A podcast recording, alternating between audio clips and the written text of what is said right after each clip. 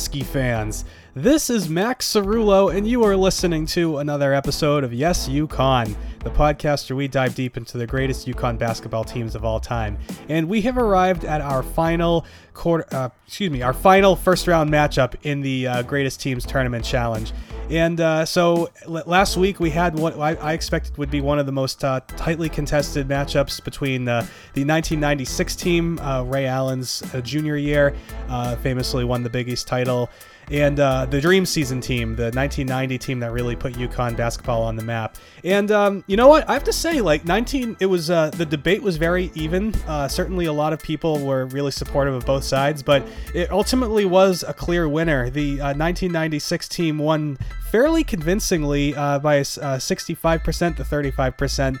And um, I think it was just a, a case of like, you know, two great teams, but like you know, it's kind of hard to overcome Ray Allen. So, Tim, I don't know. What did you think of what did you think of the mat, kind of the results there and how things played out?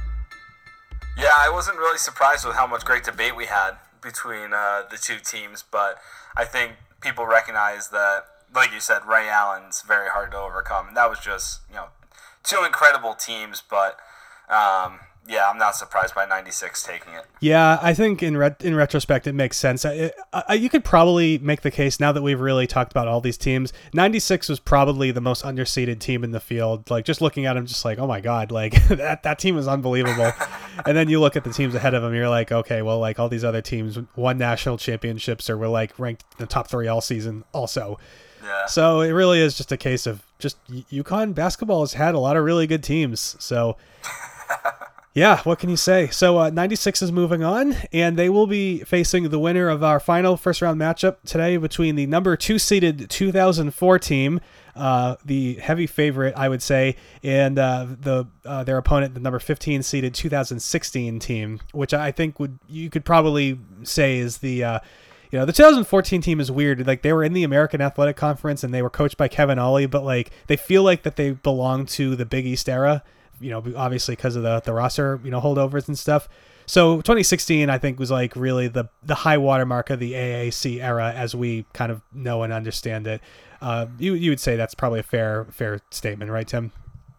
Yeah, absolutely. Yeah. So Anyway, um, that team famously, obviously, uh, the highlight of that season was Jalen Adams' uh, preposterous uh, buzzer beater from almost full court in the American Athletic Conference Championship. We, we did a, episode on it a little while back. I, I, still could you just imagine if that moment had happened at Madison Square Garden? I, I can't even imagine. It would have like a black hole would have opened up on the court and like everyone would have just got sucked right into it or something like that. Just unbelievable yeah, that stuff. Wild. That game was already felt like a home game. Just watching it back earlier this morning, it was like it was clearly a UConn home game in Orlando. Uh, shout out to the Snowbirds and everyone down there. But uh, yeah, if that if that was in Madison Square Garden, I don't think Madison Square Garden would be standing anymore. It would have just been like total. I mean, like cardiac Kemba was awesome. I mean, you know, Jalen Adams from way downtown. It was just, uh, it would have been, it would have been something else. That's for sure. Um, yeah. So anyway, Tim, you were uh, taking on the task of defending the 2016 team today. Uh, I, I, hope that you can do a better job as I did with 2003 a couple of weeks ago. so I'll do my best. Why don't you tell everybody a little bit about this team uh, for those who may not remember? Um, you know what kind of what this team's deal was, kind of where their place in UConn history, you know all that good stuff. Yeah, for sure. Uh, I will also say that I I know we've been kind of like you know planning out who we were going to defend in each episode, but I, I did text you saying I would take 2016 because this was uh this was my last season covering the team. Um, I covered them about halfway half of the season before I started my my new job. Um, and it was a really interesting team to, to cover and an interesting team to watch later on in the season as a fan.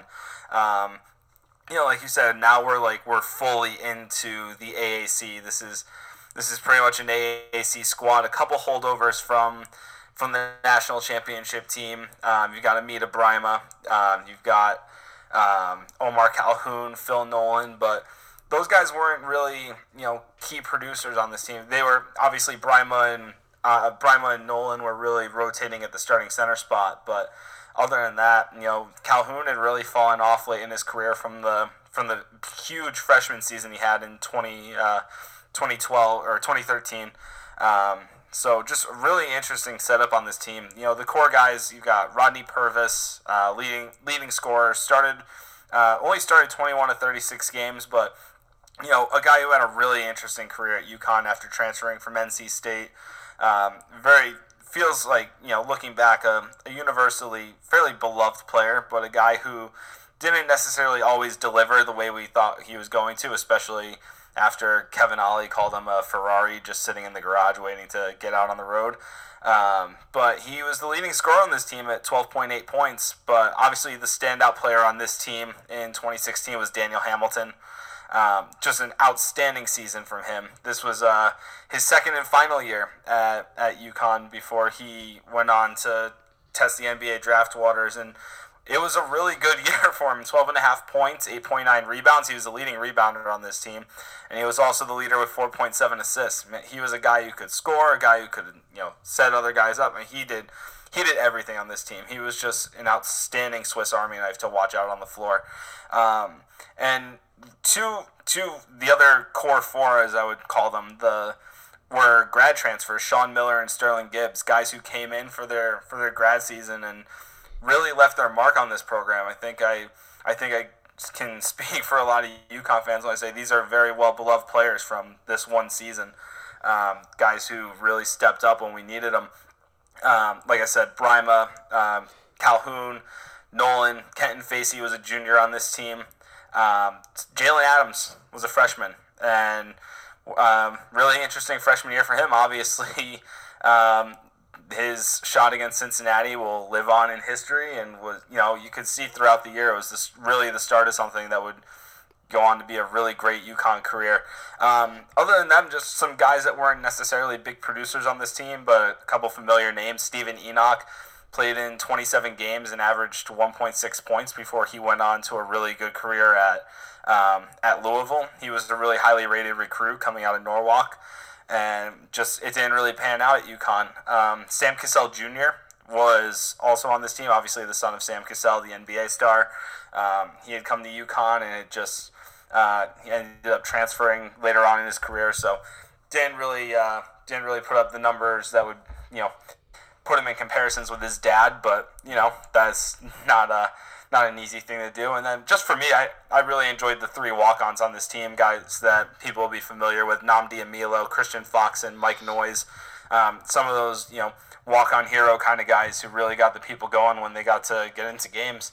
Um, and they had some chances. This was, you know, this was a good team. I think, you know, they're they're obviously the 15 seed in this in this tournament, but it's it was a really interesting team. You know, we look back on the American years and we, you know, we get really upset and we think about, you know, how far UConn fell after winning the 2014 title. But this 2016 team was kind of the, kind of the crescendo before the fall. And they, uh, you know, they they made it to the NCAA tournament. They were 25 and 11, um, 26 in KenPom by season's end, and not a lot of bad losses. Uh, they, oh, I'm just gonna read off, you know the the losses were against um, teams that were all within the top 90 of KenPom, and that is even being generous. You know, early on it was 27 Syracuse, 21 Gonzaga, 22 Maryland.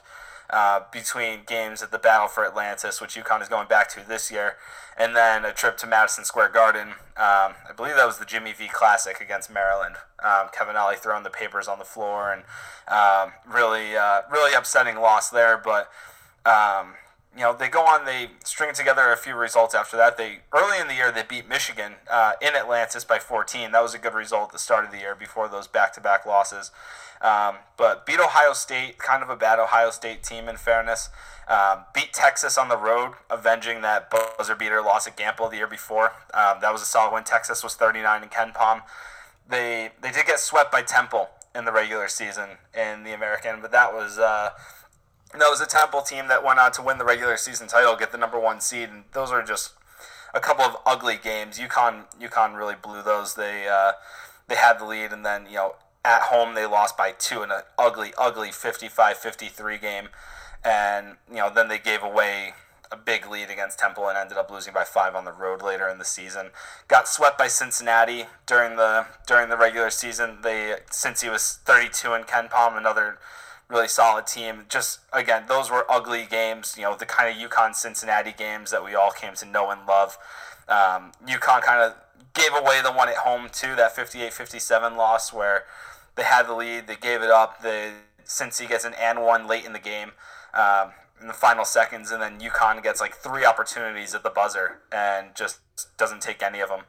Um, lost to Houston late in the season. Houston was 61. Lost to SMU badly, 80 to 54. SMU finished 16 in KenPom. Just other than that, losing away at Tulsa, that was uh, that was kind of the UConn special. Of course, they Uh, lost away at Tulsa. Like when, yeah. like that, that was like almost like the worst meme of the AAC years, right? Like, Yeah, that's kind of why I brushed over it. I was kind of I was trying to go a little bit sequentially, but then I saw, you know, they lost at Tulsa. Of course they did. Frank Haith had their number when they uh, when they went down there and played in those stupid games on CBS Sports Network at nine o'clock at night. good times, huh? Um, I can't complain. I do love the Big East games on CBS Sports.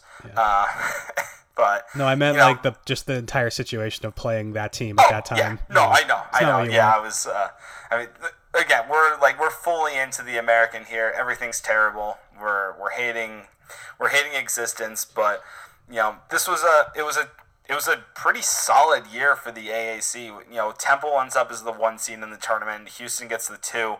You know, uh, I think it was Tulsa at the three, and then UConn, Memphis, and Cincy were all there between four and six, and all UConn fighting on the bubble when they get to the conference tournament. People did think that Cincy, even as the as the four seed in the American, were pretty safe in the tournament when they get down to Orlando. UConn was pretty much playing for their lives in that first game. And they were in the first four out, actually. They were in Lunardi's first four out when they get to Orlando and play in one of the greatest UConn games of all time, the four overtime win over Cincinnati, 104 97. But the score doesn't matter. It was the Jalen Adams game. The Yeah. Jalen Adams shot. And I feel like it needs to be emphasized. If he doesn't hit that shot, it's a good chance UConn's season might be over, or at the very Yeah. least, they're in the NIT. Like that was what that was like what swung in making that shot. It's unbelievable, like the, Yeah. the stakes and just what that shot meant. Really, it's like as crazy as it as it was just to watch. Like the spot he made it in, like what is like what are we ta- talking about here? That's unbelievable. like and I always like I think every time I watch it back I find it so funny because when um, when Johnson from Cincinnati makes the three deep three 0.8 seconds left Cincy goes running off celebrating UConn's just kind of down and Hamilton looks like he's waiting for someone to go inbound the ball uh, because you know Daniel Hamilton you want the ball in his hands late in the game but Jalen Adams is like dude you're right there inbound it to me and sure enough, Adam gets it. You know, Mick Cronin can say whatever he want about steps or whatever, but he gets the shot off and then gets it off in time and drains it from three quarter court. And you know, the rest uh, the rest is history in that game. UConn goes on to win. That game huge, but still felt like there might be work that needed to be done even after winning that game. You know, being being a bubble team, so they go out the next day. They finally play a good game against Temple, the number one seed in the conference. Beat them by 15. You know, after a day after playing four overtimes, then having to play at three o'clock the next day, go in and knock off the Owls in a big win, and then really handle Memphis no problem in uh, the championship game. The way they had also in the regular season, they beat they they beat them by three at home, Memphis, but then they beat them by 20 on the road, and this felt more like the 20 point game at times. Uh, 72-58, UConn wins its only American Athletic Conference title, uh, and then they get the nine seed in the NCAA tournament. So you look at it and you're like, well, UConn's back in the tournament. UConn deserves to be here, but this sucks. so you go out, you beat Colorado. Um, pretty back and forth game. UConn takes care of care of Colorado 74-67. And then you run into Kansas. Kansas was really good. And you know, you know, Kansas was obviously in the national title conversation. Frank Mason, Wayne Selden, Devontae Graham, Landon Lucas, and Perry Ellis was their starting lineup. Perry Ellis in his tenth year, uh, his tenth senior year, I should say. So And- so hold on, let's let me make the uh, overworked uh, joke of the week. Are you telling Yeah, me that yeah, uh, yeah, yeah. Perry Ellis is uh, Kansas's version of you? Is that is that what we're talking exactly. about? So you you you are Perry Ellis is what you're trying to tell me. Yeah, and and I and me, him, Luke Harangody, we all get together every uh, every year or so for a reunion of all these guys who were at college for 15 years. Damn, what a club! uh, yeah, what can you do in this game? I mean, Kansas never never in doubt. They had runs of 16 nothing, 19 nothing. They it was pretty much when you look at the win probability, it never got like it never hovered lower than around 75% for Kansas. I um, I remember so I actually did not get to watch this game because uh, my my wife's company was having like their big annual holiday party which was which no. was a good time. It was a it was a you know so it was, it was absolutely worth being at. And anyway, I just remember at one point I just hop on Twitter and I'm or I maybe text somebody, I forget exactly how it went down. I'm just like, "So uh how's the game going?" And the response I got was there's a lot of blood, dude. yeah, yeah. I think uh, the best way I can put it when uh, is looking at the largest lead either team had. Um, UConn's largest lead was five to two, a minute fifty into the game. Okay. Um, with three forty eight left in the first half, Kansas led forty to sixteen. Oh, oh no. Yeah, it, it wasn't cute. The wasn't final great. the final score actually is respectable. They ended up making it only Yeah. 73 to 61, which is it feels like it was a lot worse than that to be honest, right? Yeah, oh, for sure. I mean, um, you know, Daniel Hamilton had a pretty rough shooting game. He ended up with 11 points. He was one of nine inside the three point line. Um, the three point shooting really helped him. Sterling Gibbs was four of nine. He ended up with 20. Um, Rodney Purvis missed like five threes, but he was still on 17 points. Shonn Miller had a rough shooting game. Um, he ended up with two. Jalen Adams had seven. So it was just. Uh, it wasn't great all around offensively, but you know you're playing against Kansas. It's going to be very difficult. Right. So, um, you know, I think we all kind of made our peace when when the bracket was made, and then you know if UConn can put up a fight against the Jayhawks, great. And but that's you know that's the curse of playing in the eight nine game. But you know, overall a, a good season for UConn. It's obviously not one of the most well remembered. It's kind of you know, I don't want to call it underrated. I mean, we're talking about some of the greatest teams in UConn history, but there were some there were some high points. This was a team that ranked 12th in defensive efficiency. Again, only lost to good teams for the most part. I think Temple being their worst loss, and you know Temple was the regular season champion in the American. Um, so you know, not bad overall. This was actually also interestingly enough when we're talking about UConn, the best free throw shooting team in the country. 79.3%. They were elite from the line. They didn't get gotta- to the line very often, but they uh, but when they got there, they didn't miss. Yeah, you got to give Kevin Ollie credit for that. His teams were always really good at shooting free throws. You know, the the 2014 championship team was the same way. They would just keep on making them, no problem. So, kind of an Yeah. interesting thing to excel at. Um, yeah, so I mean, it's obviously like just a really interesting team with a lot of like kind of it has an interesting place in the program's history. And Daniel Hamilton, I feel like, is a really great kind of microcosm because that dude was great, but like Yeah. like his like re- like I don't know resonance within like the UConn pantheon of players. You know, frankly, you don't really hear people talk about him very much, even though he was really good. What so you know? I guess what was his deal? And like you know, I guess at least to the extent that you remember from this from this season, like kind of you know what what kind of what was his game and uh, just sort of his his like role within UConn this season in, in history in history in general, basically.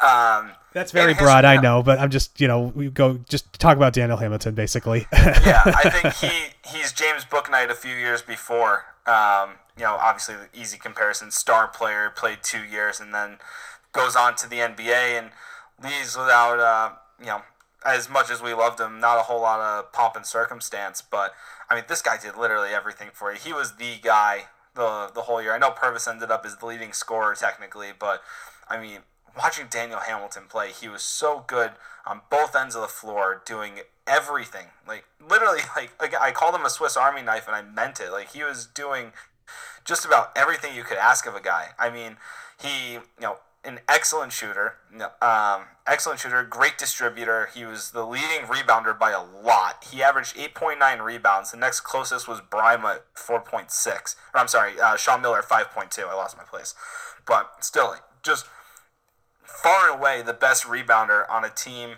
that you know really struggled on the boards overall, but. I mean, he was great defensively. Made a lot of, uh, made some really good steals. Made a lot of great defensive plays. Um, anything you needed him to do, he could do, and I think that was so important on this team. You know, there was, you know, it was a it was a sneaky talented team, but it needed that guy who could do everything and do everything well. And it just kind of it sucks that he didn't really go on to have a big NBA career. I think that we felt like there was some real potential there, and it just never really panned out for him. Yeah, no, absolutely. It's funny. Uh, you you you know look at his like stat line. It is crazy. Like he was like the basically the leading scorer, by far the best rebounder, and by far the best distributor. It's like not very many guys in UConn history can really lay claim to that. Like you know you either because the rest of the team was so good that you had guys that that was just their job, or I don't know, just you know it's just it's just a really difficult thing to do. So yeah. I don't know. It's it's so it's so it's just kind of interesting how. Here's a question I have. He left after his sophomore year. Do you think it would have yeah. been better for him to have stayed, or I guess at this point, like, did he kind of max out at UConn and you know, what what happened would have happened no matter what? I always thought that it would have been better if he stayed. Um, I, I not just for not just for UConn because obviously from there UConn went on to three straight losing seasons and it was miserable, but I really think for him like it was a real opportunity to you know really establish himself as like this star player who could have had a couple another year to develop. I really think it would have been healthy for him, but you know at the same time he, he, the team he would have come back to would have been nothing close to what he had. Um, you know it you know it was you know a couple a couple returning guys, but the the consistent lineup was Jalen Adams, Christian Vital, Rodney Purvis, Kentan Facey, and Mita Brimah. I mean, he probably phases out someone like you know either either Purvis sits or Vital sits in that situation, but there's not a whole lot behind them anyway that really made this a, a good team. This was obviously those next two years were bad. Um, obviously, a couple guys had to come along quicker because Hamilton left, but um, yeah, it was it would have been it could have it could have backfired on him. You know, there there are guys who have come back, and I'm thinking multiple sports here that you know they think that that last year will be healthy for them. They think they have some unfinished business. They can really they can really boost themselves. But you know, if you come back on a bad team, it can haunt you. Yeah. And I think for him, you know, I think he weighed the weighed the odds and you know took what he thought was the best bet.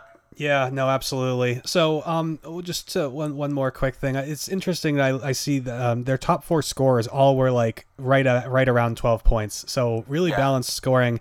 And um, you know, I think you know Shonn Miller and Sterling Gibbs were obviously two of the big guys, and Miller in particular, I feel like is one of the most successful transfer guys UConn's had. You know, a lot of these guys sometimes don't work out, or they're not really, you know, sometimes the hype they don't really match up to the hype that maybe they have coming in. We all kind of build them up to something they're not. But Miller was really good. Tell us all about him and kind of his uh, his deal and his role on this team. Yeah, he was uh, he was a small big, you know, a guy who comes in at six seven two ten, and he's the he's the four whenever he's on uh, whenever he's out there. You know, sometimes playing the five if Brimah or Nolan gets into trouble, um, and he did it well. I mean, he was you know, he wasn't really a star, but he was, you know, he was one of those guys who you could always count on to produce. Um, you know, he he had he did a great job, obviously getting to the rim. Um, he was, you know, he was so physical. You know, even if he didn't necessarily look like the biggest, strongest guy out there, he could, you know, he could go up against anybody and really, really give him a go. Um, you know, offensively, defensively, he did everything. We knew we were getting a solid player when he came in from Cornell, but I don't think anyone really expected him to be as productive. And I think, you know, without him, you're looking at a team that probably doesn't end up winning the conference. No, for sure. He was awesome. I, I, I thought yeah. I was really impressed with him that whole season. So, um, yeah. So, I guess any other thoughts on this team before we uh, we go into the 2004 team?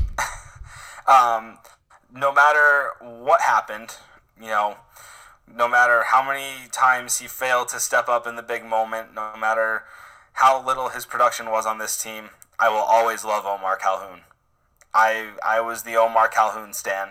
Me and I think Dan Madigan were uh, the guys who carried that banner through his senior year here. But uh, you know, after what he did his freshman year, I always held out hope that Calhoun would step up in the big moments and obviously he didn't, but he was still a lovable guy. That shot he made against Georgetown as a freshman ruled. I that was one yes. of my favorite UConn moments ever. yep, that ranks among the five loudest moments I've ever heard at Gampel. Yeah, I don't I don't know what happened to him, but you know I I always appreciated him and just you know yeah. his his whole his whole game. All right, him so and Purvis was a weird one too. You know, I, I, I Purvis was yeah, yeah. I, I, love Purvis, but yeah, he was yeah. He, he maybe Lovable guy, uh, definitely but. a guy. I think we all kind of like thought he was going to come in and just be this monster when you know in in reality he was simply very good, and that's fine. Yeah. Like he was he was very good. He was he was one of the best players UConn had for you know the whole time he was here. But the only problem was is that he was also one of the best players UConn had the whole time he was here, which was kind of the part of the problem. So um, yeah. Anyway, lots of talent, lots of inconsistency. Yeah. So uh, let's talk about a team that had a lot of talent. So the 2004 team. Um, yeah, my God, what a team, huh? so they were okay. I'm, I'm just looking down the lineup here. So they have one, two, three, four, five, six, seven, eight, nine, nine guys ranked in the top 100 of their recruiting class. Uh, they had six, uh, yeah, six guys who would go on to play in the NBA. Uh, they they were very very big. They were very mean. They were very good, and they just I mean, pound for pound, really one of UConn's most dominant teams ever. Uh, not really much drama with this team. You know, they were ranked in the top. Uh, you know, they were ranked near the top of the the, the poll almost the whole season. They, there was a brief stretch where they dipped down as low as eight and nine, but really, you know, this team was ranked number one coming into the season, and by the time it was over, there was really no doubt about who was the best team in the country.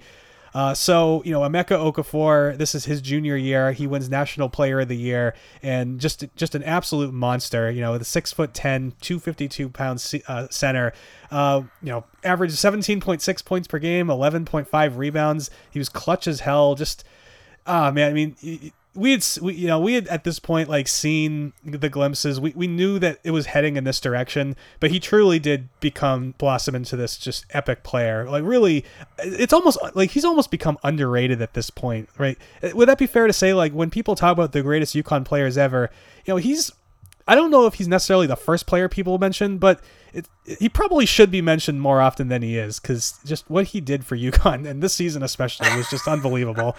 Um, it's ridiculous. He's in that pantheon, no doubt, and he's one of the first names when when you're putting together like you know those freaking Mount Rushmore things. He's got to be up there. Oh, absolutely. It's it's it's unbelievable, really, and obviously yeah. just a super high character guy. He was drafted number two in the draft, and uh, yeah, I mean, obviously Ben Gordon was like his guy, his running mate. He uh, was the team's leading scorer with 18.5 points per game. Uh, also pretty productive. Also, you know, seven, 4.7 rebounds, 5.5 assists. But I mean, I mean that dude could score in bunches. Uh, you know, he obviously he was number three overall pick. So you know, talent wise, you know, this is one of UConn's most talented teams ever in that respect for sure. And you know, and then what's just wild is you just go down the list. So first you have Rashad Anderson, who was like you know, obviously we love Rashad Anderson, one of the great shooters in program history, just a gamer, a baller. He had 11.2 points per game. Denham Brown, this was his sophomore year, just a super, just a, just an awesome like scorer. Just did a lot of really good things well. You know, Charlie Villanueva is this is his freshman year, so you have Emeka Okafor, who's already huge and dominant, and then you have this big freshman come in and just you know, six foot 11, 240. I mean, Villanueva was a future lottery pick himself.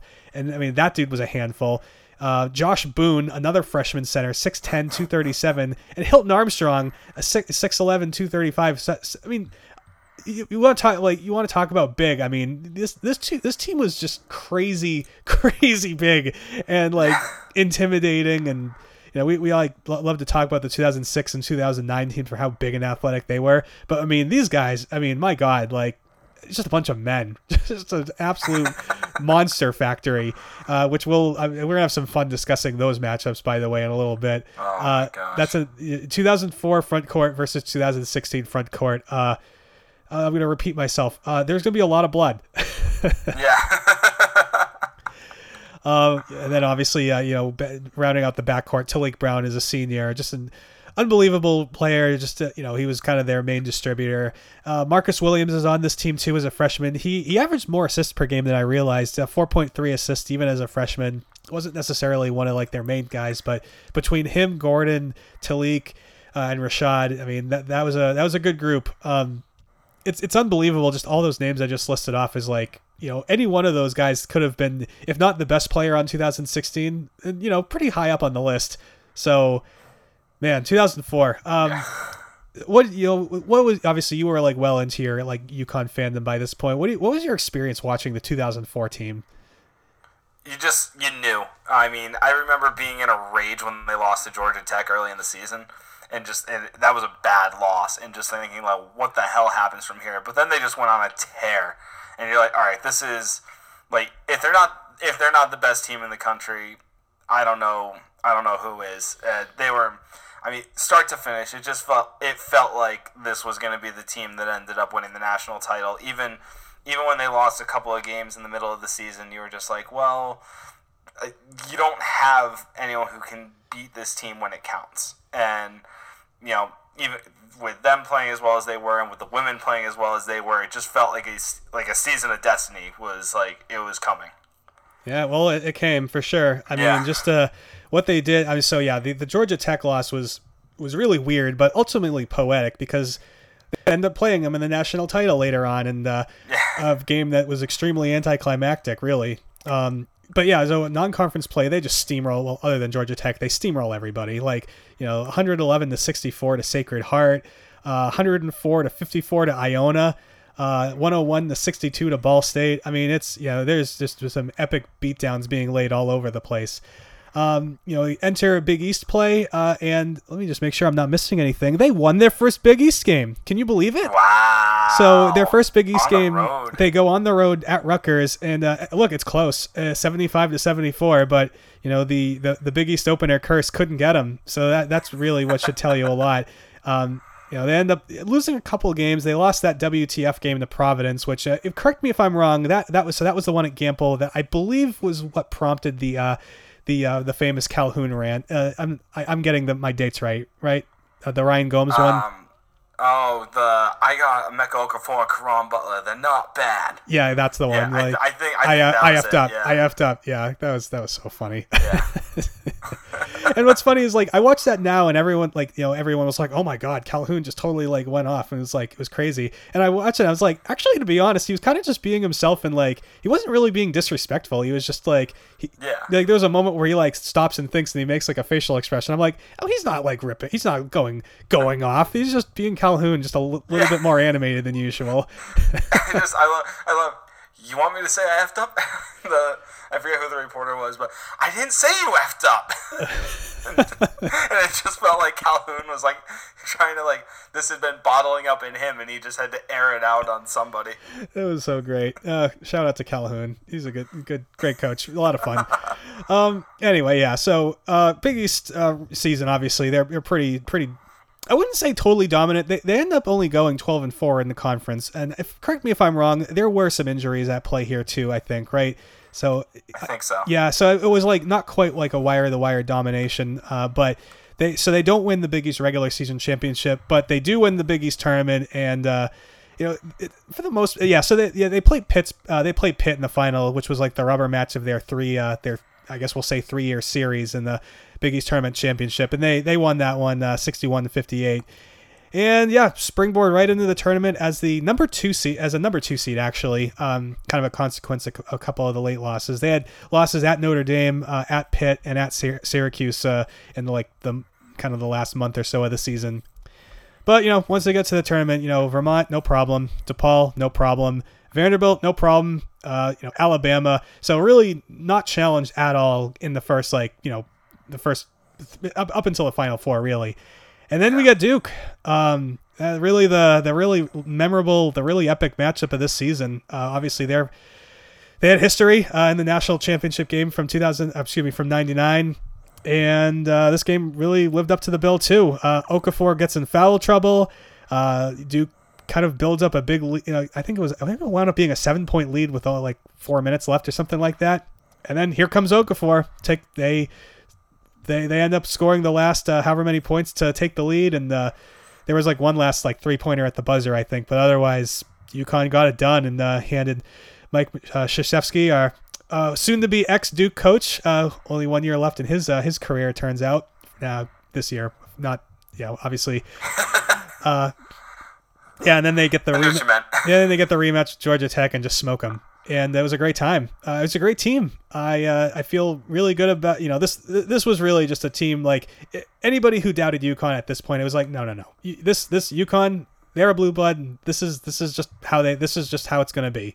This they're yeah. putting dominant teams out there, and now what are you gonna say about this team? Come on, like people people in 99 who were like, oh, well, Duke is this great team and UConn's the scrappy underdog. The 2004 UConn team was like just like a sumo wrestler trying to fight a bunch of children. It was just it was just unbelievably dominant. so oh, anyway, let, let's let's talk about how these teams would fare, and why don't we just start with the elephant in the room?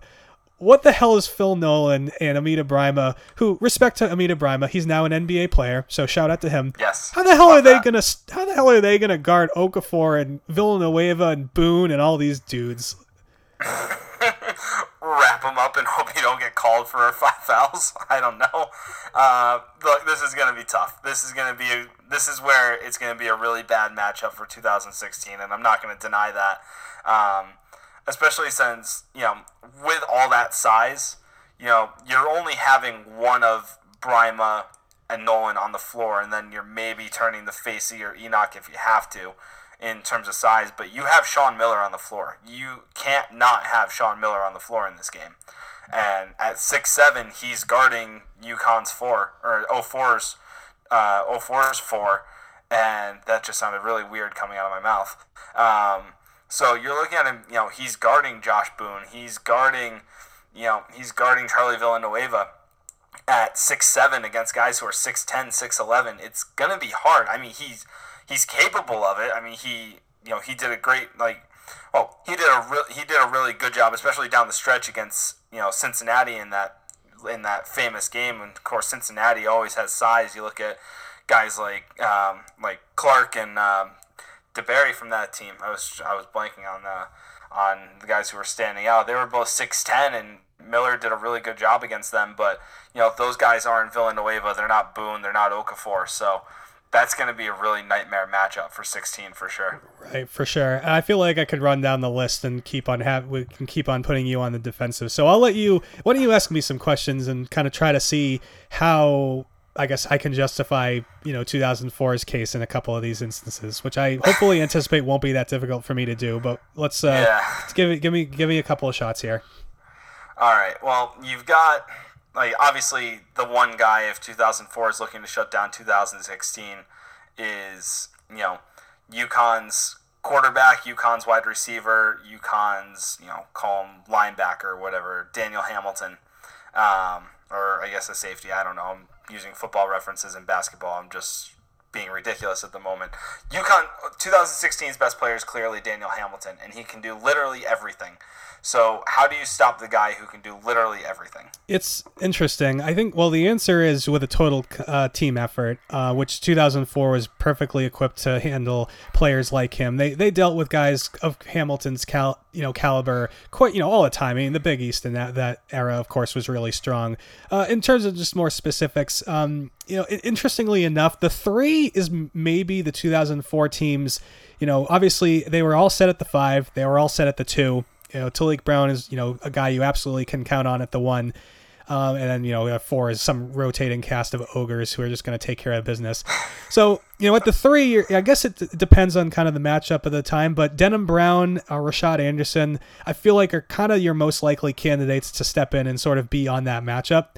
So it, it's interesting. Like defensively, I don't know if that's necessarily a matchup that necessarily favors 2004 and at the same time, like you know, Hamilton is going to have to do a lot, and he's not going to be able to out rebound the 2004 team's bigs. So that's one area where you don't really have as big a problem. Uh, in terms of distribution, uh, 2004 is going to be able to cover a lot of the other guys, so they don't necessarily have to worry about what Hamilton is going to do with the ball, like you know, in terms of playmaking. So if the worst you have to, you know, and then as far as scoring, Hamilton wasn't like he didn't score in bunches. Like if they can if, if Hamilton scored 15, 20 points, I think 2004 could live with that. So I guess it's just simply a matter of trying to limit what he can do in all the other areas of the game and just trust that you're good enough that at the end of the day, all you really got to do is just, you know, get the ball in Okafor or Gordon's hands and, you know, the offense you get from them is going to, you know, you know, negate whatever Hamilton has uh, up his sleeve. Yeah, I think that's totally fair. It's going to be, you know, he's obviously going to have to take over in this matchup, and you know, I think he's certainly capable of it. Uh, obviously, but carrying, you know, carrying a team with limited production from from the rest would be really difficult. So you really have to hope that Amida Brimah steps up and you know has the game of his life, blocks a few shots, and stays out of foul trouble, and really controls that rim on defense, and that's going to be a big ask for him. But you know, with you know, they the thing is like they have they have bigs, they have length, and they have guys who can block shots and you know disrupt play around the rim. But you can only have one of them out there at a time on this team, unless you go, you know, you go really big and you you know do you do Brimah and you know a Kentan Facey again and Miller with Hamilton and either you know you're probably going you know Purvis or you know you probably go Purvis over Gibbs or do you do Gibbs over Purvis? Um, that it's gonna be a, it's gonna be a conundrum. I mean, if I, you go, I think that lineup is really problematic though because you have no Yeah, you have no playmaking whatsoever really at that point. yeah. and, Yeah, and even um, still yeah. like even in theory maybe sure that lets you compete with them physically but you, you can't though those guys can't physically none of those guys can match up with 2004's big so you know at that point really you just i think 2016's plan is simply you just got to get the best guys on the court as often as possible and just just Yeah. try to play really good team basketball right i mean that seems like yeah, that would for sure. be what i mean that would be the natural thing Yeah. Um, Hope the threes fall because you're not necessarily driving to the rim. I mean, they had some guys who were you know, who were decent three point shooters. You know, Purvis at 38.5%. Hamilton wasn't great, but he could hit it. Gibbs was 38.7%. Miller, no, not Miller. Uh, just his, just just looking at his percentage, and I was like, that's ridiculous. Um, you know, Calhoun could come in in a pinch and hit a three if he needed to, but Calhoun's not going to see the floor much in this game.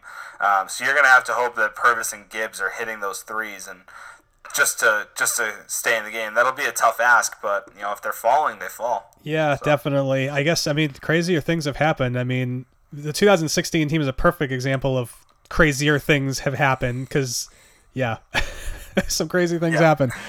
Um, yeah. So I guess just in terms of backcourt, what do you think of this uh, kind of Jalen Adams uh, and you know Sterling Gibbs, Rodney Purvis? Kind of matching up against the 2004 team's group of, uh, I guess it would be Taliek Brown, uh, Ben Gordon, and uh, I will say Marcus Williams. You know, to whatever extent he's uh, kind of involved here. What do you what do you think of that? Uh, Yeah. that kind of that whole thing. Well, the thing with 2016 is they were such a great defensive team, and you know they really they disrupted play in the front court and the back court. They didn't allow a lot of points. They were 14th in the country in points allowed, and sixth in field goal percentage on the defensive end of the floor. So they're a team that can really shut you down and get you to play in a you know play in an ugly game. Obviously, this is a team with talent that they did not see in that 2016 season, but um, especially Gibbs and Adams, really good defensive players. Purvis to an extent. Um, if they can, you know, if they can try to force some turnovers in the in the backcourt, then you've got a chance to get out on the break. This is a team that could run for sure, and I mean, but obviously they run the risk of getting beat. They're prone to mistakes, and you know, so they would just have to they would have to limit those as best they can. And if they can really, if they can make this a transition game, then they might have a chance.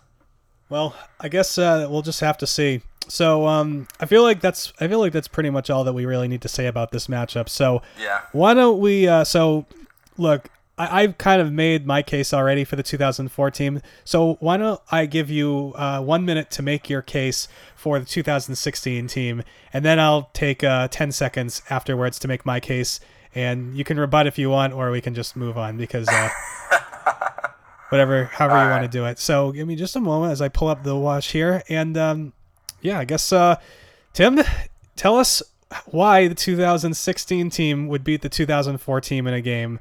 In three, two, one, go. Well, the short answer is 99 times out of 100. No, they're not winning this game. This is, you know, 2004 is clearly way more talented, a better team overall. But this 2016 team had guts. They had heart. They played great defense. They were, you know, they fought for every point they got, and they were a successful team. You know, look, this is, you know, Daniel Hamilton didn't necessarily take over every game, but he was a guy who was certainly capable of it. And if, you know, saying, "Oh, you just got to shut down Daniel Hamilton," it's a very tall ask. And if he can have a huge game here, and if the shots are falling for Purvis and Gibbs, and if they're playing good defense and you know getting out in transition, or if the ball gets to the rim, Shonn Miller is not afraid to go up against a guy who's three, four inches taller than him. He can disrupt a lot of play there. And if you can limit those chances for 04, then you know this team might just have a chance to beat Oral Roberts. It's a tall ask, but you know this team had a lot of tall asks and they came through. Time. All right. Well, uh, you know what? I'm not. Let's not bother with the timekeeping. I'll I'll just simply say for the 2004 team, just everyone envision in your head, Emeka Okafor, Charlie Villanueva, and you know so whoever you know Ben Gordon, whatever other combination you want, taking the court against Phil Nolan and Amida Brimah and whoever else from 2016. Just thinking about it in your head, and I think I I think that's all I really need to say. So, uh, Tim, do you have anything else you'd like to add, or, or what do you or what do you think? Um, 2016 was a lovable group of guys who really gave us something to believe in when everything seemed really bad. Well, I won't dispute that. That's true. I mean, God, 2016 was fun. Like during what was otherwise a, a really terrible time, really in, in yeah. UConn history and like just to history in general. Man, man. yeah, look, it's yeah. This is like it's you, you know 2004 is going to win this game. Like I said, 99 times out of 100, probably 100 out of 100 if we're being perfectly honest. But um, this team did have heart. This 2016 team, you know, you know things that aren't necessarily technical basketball qualities. I you know they they put up a hell of a fight for sure. Yeah. Um, they, would it be futile? You know, probably this is a team that played ugly games and against Temple and Tulsa, so that doesn't really fill me with a lot of confidence against you know against 04. But they also played a lot of really good games, and they they fought back into games against way better teams. Um, you know, way better teams obviously than those than those that I just mentioned. You know, that that Kansas game comes to mind where they really they fought like hell, and you know obviously Kansas is probably from that season the best comp for 04 and you know well we see what happens but you know that second half was way better than the first one that's yeah. for sure. So if we can get a, a game that's more like the second half then you know we'll see. Yeah, well, I'll tell you this much: I would absolutely pay money to watch this game, if nothing else, yeah. just because now that I like really looked at the, the front court matchup, I'm just like, it, it, you know what? It'd be like it'd be like watching the Toon Squad play the Monstars. Only Michael Jordan is either injured or has like kind of decided he's he's done with the whole thing. So, yeah, yeah. He's I mean, not gonna he's not gonna have the team drink the Michael's secret stuff. It would be, it, let's just say, it would be a bit of a freak show, but I'd be, I'd be into it. I think it'd be fun. yeah. And then afterwards we can sure. afterwards we can all once we, we scrape 2016 off of the pavement, we can uh, all go have a laugh at the dairy bar together because hey, look, no disrespect to 2016. I, I love that team. I love those guys. Yeah. But hey, 2004. It's come on. it's one of the one of the contenders for this whole this whole this whole exercise. So um, anyway, so we'll leave it there. So why don't we, uh, and we'll leave it to you guys, all the listeners, to uh, you know, settle this debate. Uh, you know, we'll have the poll posted. Uh, you know, this will be this episode will be up Tuesday morning, so I'll have the poll posted sometime before noon. Uh, and uh, yeah, poll will be open until Friday. And you know, hope you guys all, um, if nothing else, let's have some some good old uh, 2004 and 2016 talk on Twitter. I think there's a lot of uh, good memories from these teams for sure. And um, and then so Tim, we were talking about this uh, off the air, but going forward, I think now that we've actually like talked about all the teams, uh, so, you know, all the teams who have advanced, you know, we kind of told their whole stories. We're gonna start to condense this a little bit, and we're gonna do the next rounds uh, all at once uh, for two reasons. One, because like we said, we don't need to repeat ourselves and uh, you know it kind of it makes more sense now we can just focus on the matchups and we can just bang through each of the next week it'll be the, the uh, four quarterfinal matchups and then and then the two semis, and then the finals. And uh, the other reason why we need to do that is uh, kind of running out of time. so my uh, my my wife's due date has been moved up a week, and now I'm looking at it. It's like, all right, so do I really want to start the semifinals like when I have like a week old newborn? I don't think so. We need to. clock is ticking, so we're gonna we're gonna accelerate this, and I think we're gonna have a real a real good time down the stretch. And uh, the yeah. the quarterfinal matchups are going to be awesome. Here, you know, let me uh, let me pull up the. Uh, let me kind of filibuster for a second. So Tim, I don't know what are you assuming 2004 wins, which I kind of feel like is almost a formality. But what do you, what do you, what are your thoughts on the first round so far and how things have played out? It's been fun. Um, obviously, a lot of results that weren't a surprise. Um, maybe one or two, but some really great debate um, among UConn fans and some really good memories coming up. Um, and just a recognition that we had, had some, we've been spoiled. We've had some really, really good teams. And I, I love when we get into these matches and we're talking about, well, this team only made the Elite Eight or this team only made the Sweet 16. And, you know, they really should have won the national championship that year. And it's like, well, we've won four since 99, which is more than any other program. We, we've been around, even when we've been bad, like, we've been around. And that's just like, I, I just find that incredible. I think this has just reminded me how great it is to, to be a UConn basketball fan and how we've really had some incredible years. And, you know, this is what we're trying to build back to with a team that ended up as the 16 seed in this bracket with that 2021 team that really gave us a lot of hope and a lot of optimism heading into the future. And we've got, uh, we've got a great team coming together for 2022 that'll uh, hopefully get us closer to putting to putting more teams in this bracket. Definitely, it'll, it'll be fun. Maybe like ten or fifteen years down the road, we'll see the 2.0 version and see like how many of these teams are still on the list and how many have gotten bumped by great yeah. teams to come. So, uh, yeah, I got the full bracket here. So our quarterfinals will consist of 1999 versus 95 which is going to be a banger because 95 is so sneaky good, and obviously 99 is probably one of the favorites to win this whole thing. Uh, 95 knocked out a champion, too. They That's, did. Uh, that's special. Yeah. Uh, actually, to be honest, I think the only upset of this tournament so far. Because um, then on the next one down, you have the four versus five matchup. We have the Kemba Walker's 2011 team. They're matched up against the uh, precursor to the 99 title team, uh, Rip Hamilton's 98 team, which is a really good team and you know has obviously gotten a lot of respect in this bracket so far. The next one, of course, the three seed 2009 against the six seed 2006, which is wow, that's gonna be a, that's gonna be fun.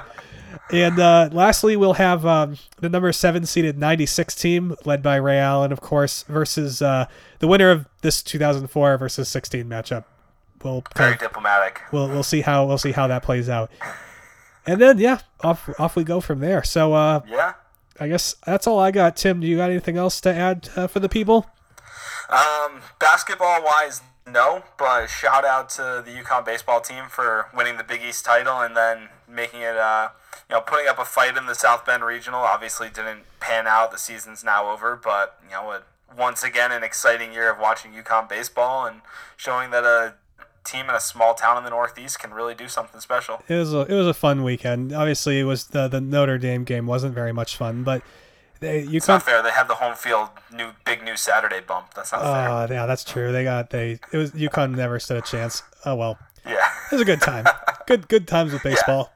All right, guys. Well, hey, thanks all so much for listening. Uh, be sure to vote. Uh, again, my uh, Twitter is uh, at Max Cerullo, M A C C E R U L L O. I'll have that poll posted this, uh, you know, by the time you hear this probably. And uh, yeah, you can email us at yesuconnpodcast at gmail.com. And yeah, Apple uh, Podcasts, uh, you please re- leave us five star reviews, helps us in those search rankings. And we'll be back next week with the quarterfinals. And this should be a good time. So you guys all be good, and uh, y'all have a good one, okay? Talk to you later.